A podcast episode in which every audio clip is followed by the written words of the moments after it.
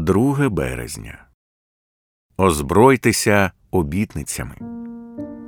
Блаженні чисті серцем, бо вони Бога побачать. Матвія п'ять вісім. Коли Павло каже умертвляти тілесні вчинки духом, Римлян вісім тринадцять, я вважаю, він має на увазі, що ми повинні використовувати єдину зброю в обладунках духа, яка призначена для нападу, а саме меч, яким є Боже Слово. Ефесян шість сімнадцять. Отже, коли тіло готове до гріховного вчинку через якийсь страх чи потяг, ми повинні витягти духовний меч і вбити цей страх і цей потяг. З мого досвіду, це означає головним чином вирвати корінь гріховної обіцянки силою вищої обітниці. Наприклад, коли я починаю жадати якогось незаконного сексуального задоволення, то часто замахом меча, який відсікає корінь цього обіцяного задоволення, є слова «блаженні чисті серцем, бо вони Бога побачать» Матвія п'ять вісім. Я пригадую насолоду, яку я скуштував від яснішого бачення Бога через незаплямоване сумління. І також пригадую короткочасність, поверховість і гнітючий післясмак гріховних насолод, і тим самим Бог нищить завойовницьку силу гріха. Мати під рукою обітниці, які відповідають черговій спокусі, є одним із ключів до успішної війни з гріхом.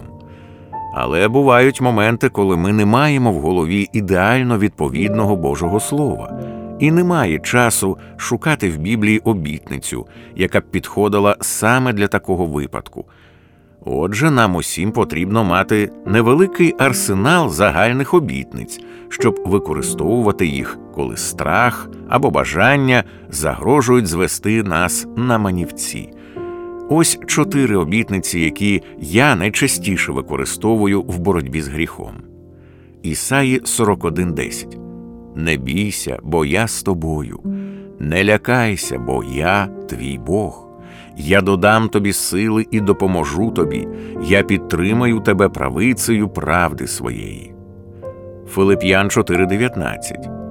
«А мій Бог, згідно зі своїм багатством, нехай задовольнить усяку вашу потребу у славі в Ісусі Христі».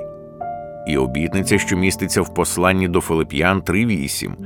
«Усе визнаю за втрату, порівняно з величчю пізнання мого Господа Ісуса Христа».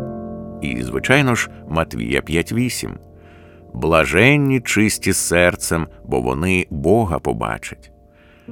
Постійно поповнюйте свій арсенал обітниць, але ніколи не втрачайте з поля зору тих, що вже обрали, якими Бог благословив ваше життя. Робіть і те, і друге. Будьте завжди напоготові зі старими обітницями та щоранку шукайте нові, щоб мати їх при собі впродовж усього дня.